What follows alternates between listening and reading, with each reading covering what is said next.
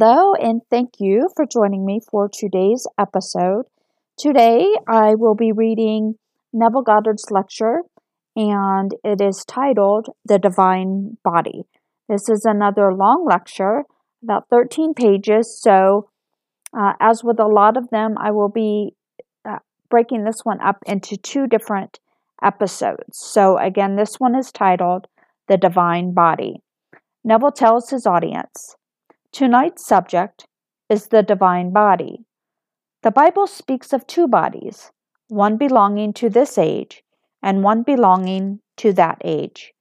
It speaks of the body of this age as flesh and blood, and it speaks of the body of that age as the body of spirit. Blake made the statement that man has no body distinct from his soul. That called body is a portion of soul discerned by the five senses, the chief inlets of soul in this age, from Marriage of Heaven and Hell by William Blake.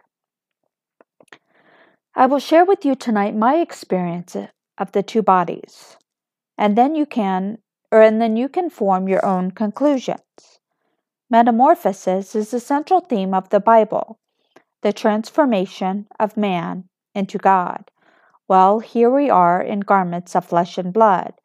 Garments that grow, they wax, they wane, and they vanish. We all reach that inevitable point where we say that they are dead, and they turn to ash, turn to dust. Yet I know from experience that man does not die. I do know from my own experience. This is not theory. I am not asking any person in the world to support it. I only know what I know from experience. The wise men of this age will say, no, that's stupid. One just died here recently, and on his 90th birthday, with all the honors that man can confer upon him, they gave a birthday party for him. His name is Bertrand Russell. And this lady friend of his sat next to him at the party and said, Bertie, you know, undoubtedly, you are the most famous atheist in the world. And after today, at 90, you undoubtedly are the oldest atheist in the world. But Bertie, suppose you are wrong. Suppose, and it can't be too far from now, when you depart this world, you should meet him. What would you say? And with a twinkle in his eye, pointing his finger toward the sky, he said, well, I would say, God, you gave us insufficient evidence. I can almost hear him say, you gave us insufficient evidence.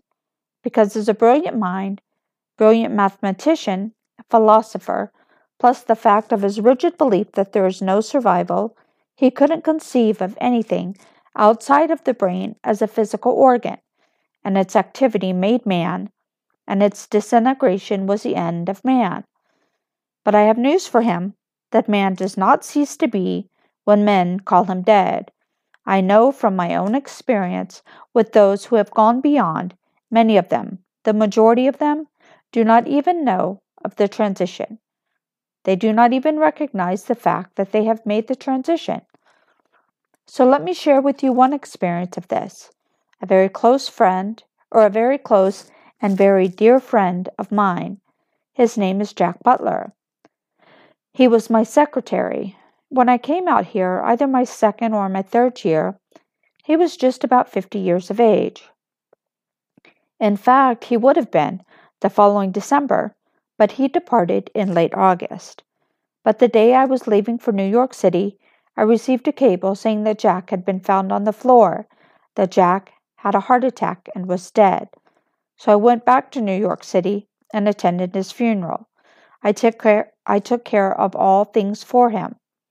His sister wanted a Catholic funeral, so we gave him a Catholic funeral in Haverstraw, New York. I went up and took care of all the affairs and paid for the funeral. My sister-in-law, I have two, and this sister-in-law of mine always said to me, you know, I like you personally. I really do, Neville. I like you because you are very kind to my sister, a good husband and a good father. But I don't believe one word that you teach. You know, for I am a Christian in the Orthodox sense of the word. She was a pillar, and still is a pillar, for the Christian Church in Summit, New Jersey. But she said, I don't believe these things that you teach. It's perfectly all right. Now, Jack died in August, and she knew it. In the month of January the following year, say almost now 6 months later, I am thoroughly awake, but I am not in this body. This body is on the bed, and I am fully aware of where the body is. I meet my sister-in-law in a world just as real as this, just as real, just like this, and she said to me, I still do not believe what you teach, you know. I said, that's perfectly all right, Al, but look at Jack. And she said, what has Jack to do with it? I said, don't you know that Jack died? And she said to me, Jack died? Before she could say anything further, Jack said to me, who is dead? I said, Jack, you are not dead, but you died, you know. Oh, he said, you're stupid. I am not dead, but I died. Al recognized the fact that he had died, for she knew that I came back from California and had paid for his funeral and took care of the entire thing. I said to Jack, I gave you a good, wonderful Catholic funeral, Jack, in Haverstraw, where you were, and your body was put down in a grave. By now, it's all decayed right in that little bit of earth. If it hasn't yet, it will soon decay and turn to dust. And here you are, solidly real. I said to Jack, come over here, Jack. He came over.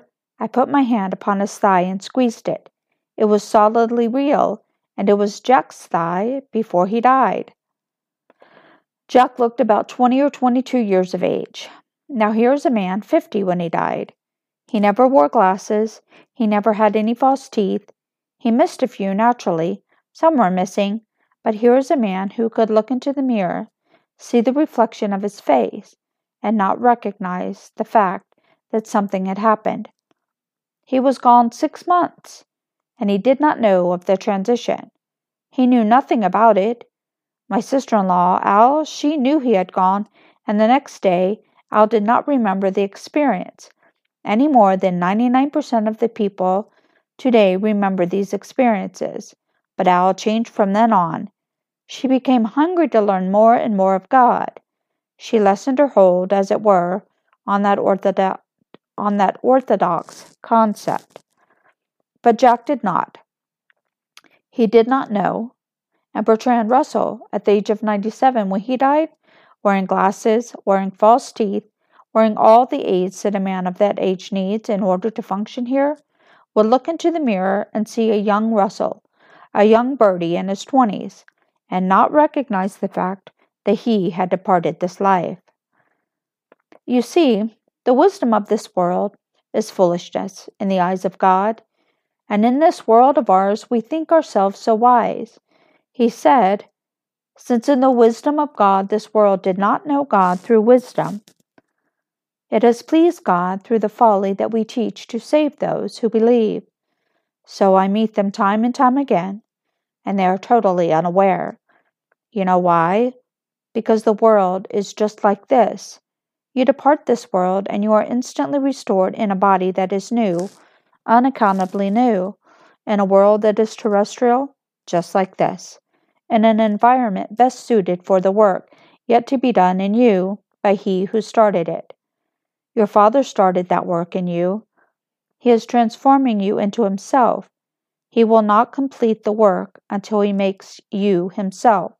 So, you are God the Father. He who began a good work in you will bring it to completion at the day of Jesus Christ. Philippians 1:6, Revised Standard Version.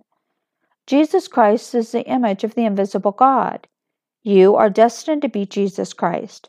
But until that day He unveils Himself in you as God the Father, you will be in a world just like this, doing what you do here.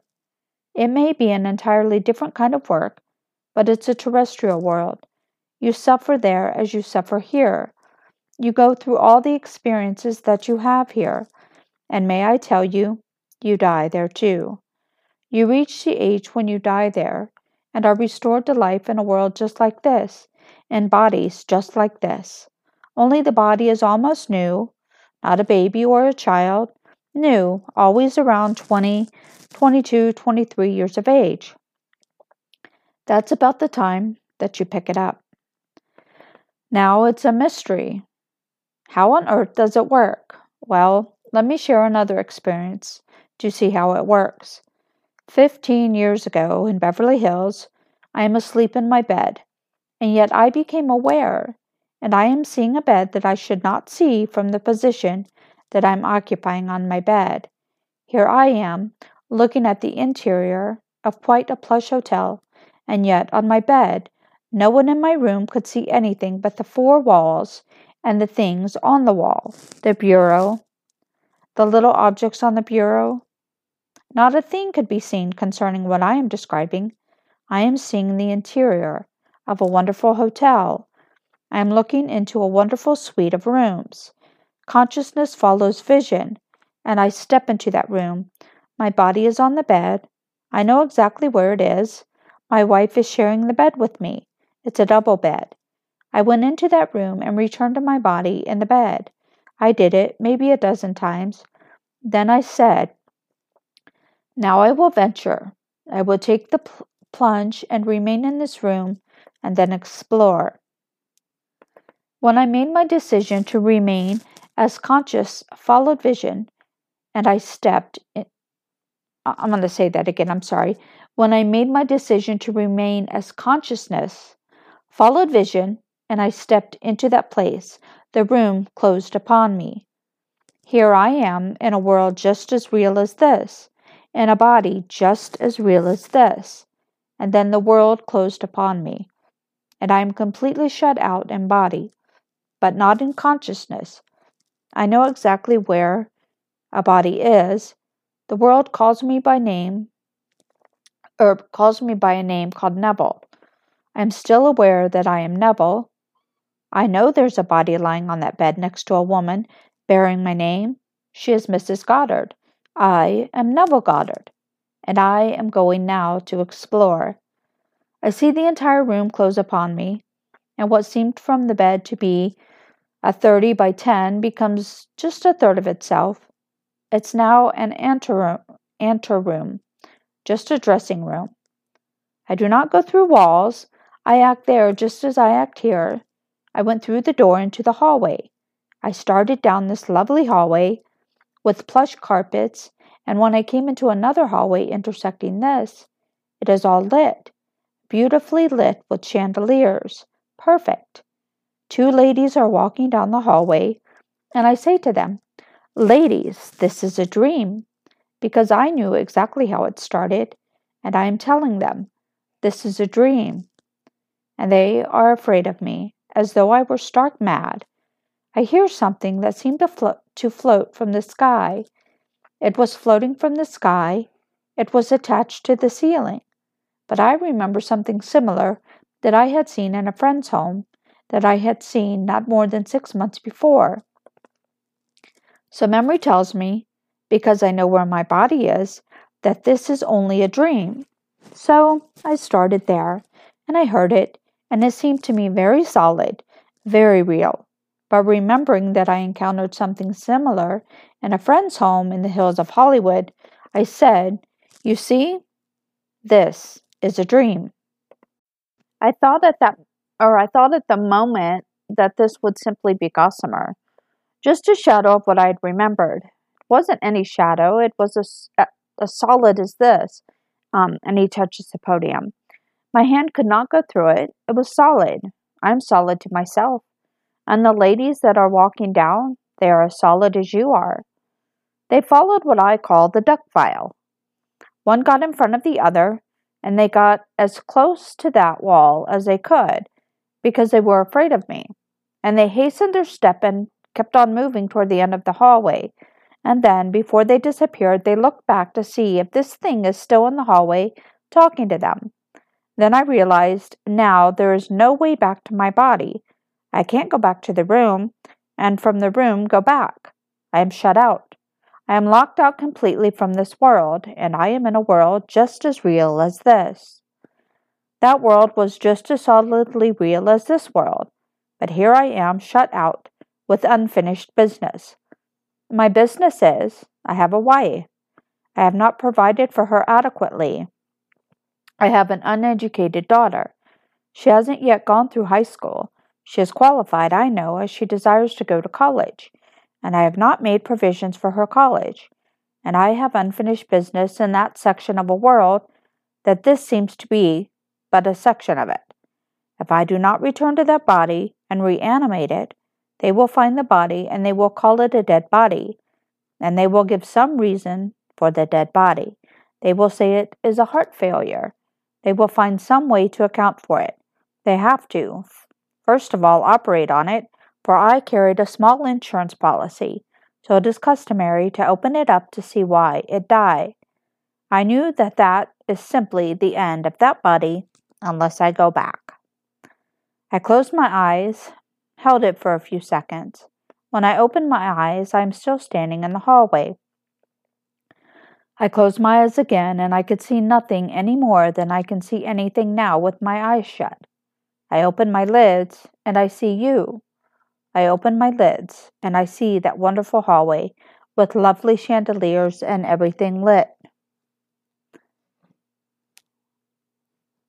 And here I am, fully aware of what I did deliberately. Then I remembered something I did many years ago, before, when I found myself awake in a dream. I wanted to experiment, and I held the object in my dream, and I wouldn't let it go. So I said to myself, I know this is a dream. Now hold an object and don't let go, something that is stationary, not a living animal that can move, but something stationary, which I did, and holding it, I compelled myself to remember what I did. And I awoke in the dream, and here I am, completely awake in my dream. I realized then that I awoke by feeling the solidity of that world. I remembered that I returned to this world by feeling the solidity of this world.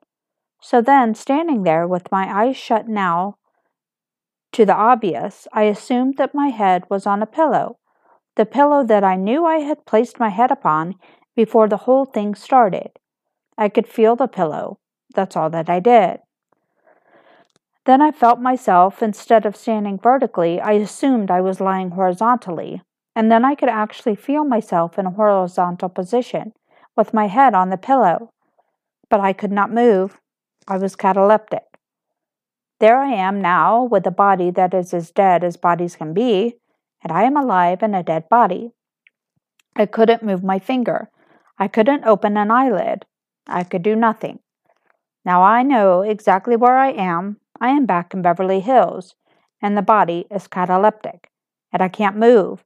It seemed an eternal time, but after maybe about 25 or 30 seconds, I could move the little finger, and then a few seconds later, I could move some more, and then I could move my elbow. I pushed it out, and I could feel the warmth of my wife's body, and after tremendous effort, I could open the eyelid, and there I saw the familiar objects on the wall. I saw the bureau. I saw all the things return now to consciousness, and here is my body that I have shut out completely. What is a body? Blake is right. Man has no body distinct from his soul. That called body is a portion of soul discerned by the five senses, the chief inlets of soul in this age. William Blake, from the Marriage of Heaven and Hell. The body I left on the bed is only a portion of this activity of my imagination, which is the real body, and the body that I clothed myself in when the ladies passed by and I talked to them was only a portion of the soul, but still related to this world. That's not the divine body. These are the bodies of flesh and blood. That body would have bled as easily as this body would bleed if I cut it. It's a mystery. It's a miracle how you can produce that body and see it just as you see this reflected in a mirror. How that body can grow as it grows here. How that body can suffer as this suffers here. How that body is entangled with the relationships of men and women as this body is entangled here. Now, before we come to the divine body, let me give you a story taken from the book of Luke. The wise men of that day are called in the Bible Sadducees. They are the scientists of their day. Like Bertrand Russell, they did not believe in the resurrection. They did not believe in survival. If they kept the law outwardly, they kept it only for political reasons. It was wise to be seen in the synagogue. It was wise, for business purposes, to be seen as a holy man keeping the laws of Moses. So they abided by the external law, and they observed the dietary law and all these things. But they did not believe in the resurrection. So they turned to the central figure of Scripture, and they said to him, Master, Moses in the law said that if a man marries and dies leaving no offspring, and he has a brother, the brother should marry the widow and raise up issue for his brother. Now there were 7 brothers, and the first one married and died, leaving no offspring. The second took her as his wife, and he died, leaving no offspring. And the third, and eventually all married. The 7 married her. All died, leaving no issue, and then the widow died. Now whose wife is she in the resurrection? He answered and said, In this age, the children of this age marry and are given in marriage. But those who are come to glory to attain to that age, they neither marry nor are they given in marriage, for they are sons of the resurrection, and they die no more. They are now sons of God, being sons of the resurrection. Something entirely different when one reaches that age, the body differs completely, and he is above the organization of sex. He is neither male nor female there. He is man, and God is man, and exists in us, and we in him. William Blake, from Annotations to Berkeley. The eternal body of man is the imagination, and that is the divine body of the Lord Jesus Christ. He is then the Lord Jesus Christ, functioning in an entirely different body.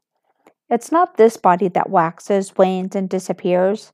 It's not this body that needs the companionship of the opposite sex. It is not this body that, between this and the opposite, produces something similar and calls it a child. Well, it neither marries nor is it given in marriage, not when it is in that body, which is the body of the resurrection. They asked him no more questions. Now what is that body? I will tell you my own experience, and you draw your own conclusions as to this divine body. I was coming through the Caribbean Sea on a freighter, my wife, my little girl, and myself. We were bringing bauxite. That is the ore from which we make aluminum. The ship is going to British Guiana, and they load up just a certain amount, and then they come down the river at high tide, and they can get over the bank. If they took a complete load, they could not get over the bank. So they put on just enough cargo that when the high tide comes, it floats them over the bank.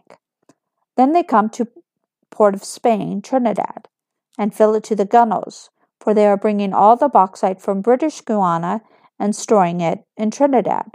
For these ships are taking just a certain amount of the load, come to the Port of Spain, and then fill it. We flew from Barbados to pick this boat up in Trinidad. The ship is down to the water's edge. I wonder how on earth this thing is going to take us to Mobile, Alabama, for that was the port. But we got aboard. They were only allowed to carry 12 passengers on American freighters unless you had a doctor. So to avoid carrying a doctor, they only carried 12. We had not a thing to do at sea. The captain called me in the very first morning. He was in an open shirt, a khaki shirt. He said, I am dressed for the entire voyage, Mr. Goddard. We have our breakfast between 8 and 9, our lunch between 12 and 1, and our dinner between 5 and 6. If you are hungry in between, in this little kitchen here you will find coffee 24 hours a day. There is milk in the refrigerator, cold cuts, cheese. The bread box is always full of bread with butter. You've got everything you need if you are hungry in between.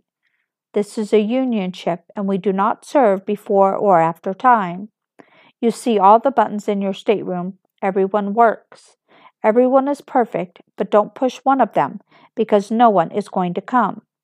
And if they do come, at the end of the voyage, I'm going to get a huge, whopping bill for overtime. This is a Union ship. I said, all right, sir. I will not be pushing any buttons. I will go into the kitchen and get myself coffee if I need it. If my little girl wants milk, there's milk. I have all it takes. If you drink, he said, I hope you brought your own with you, because we don't have it aboard the ship.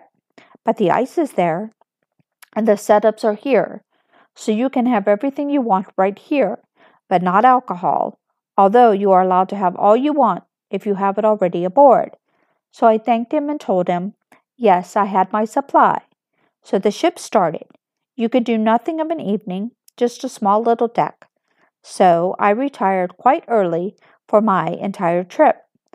Well, this night in question, out of the blue, with the most thunderous suddenness it came, and I found myself fall like a spiral out of my bed. And here I am, fully aware, and a heavenly chorus is singing, and they took just three words, Neville is risen. And this heavenly chorus is singing, Neville is risen. And I found myself in a body of fire and air. It felt that way to me, and the body was self-luminous. I didn't need the sun, the moon, the stars. Wherever I wanted to go, I just simply floated. I glided. Here is a body that is fantastic. I did not lose my identity. I am still Neville, but I am clothed in an entirely different body, and the body, though human, is a body of fire and air. And I am a little bit off the surface of the earth, and then, as far as my eye could see, I saw the sea of human imperfection. There were the blind, lame, halt, withered, shrunken, you name it. Here they were in this enormous sea of humanity. I had no compassion. I simply glided by, and I knew they were waiting for me, and the chorus is simply singing out. How they could take three little words, Neville is risen, and play upon it, as they played upon it, is beyond description, but the most heavenly music, only using three words, Neville is risen.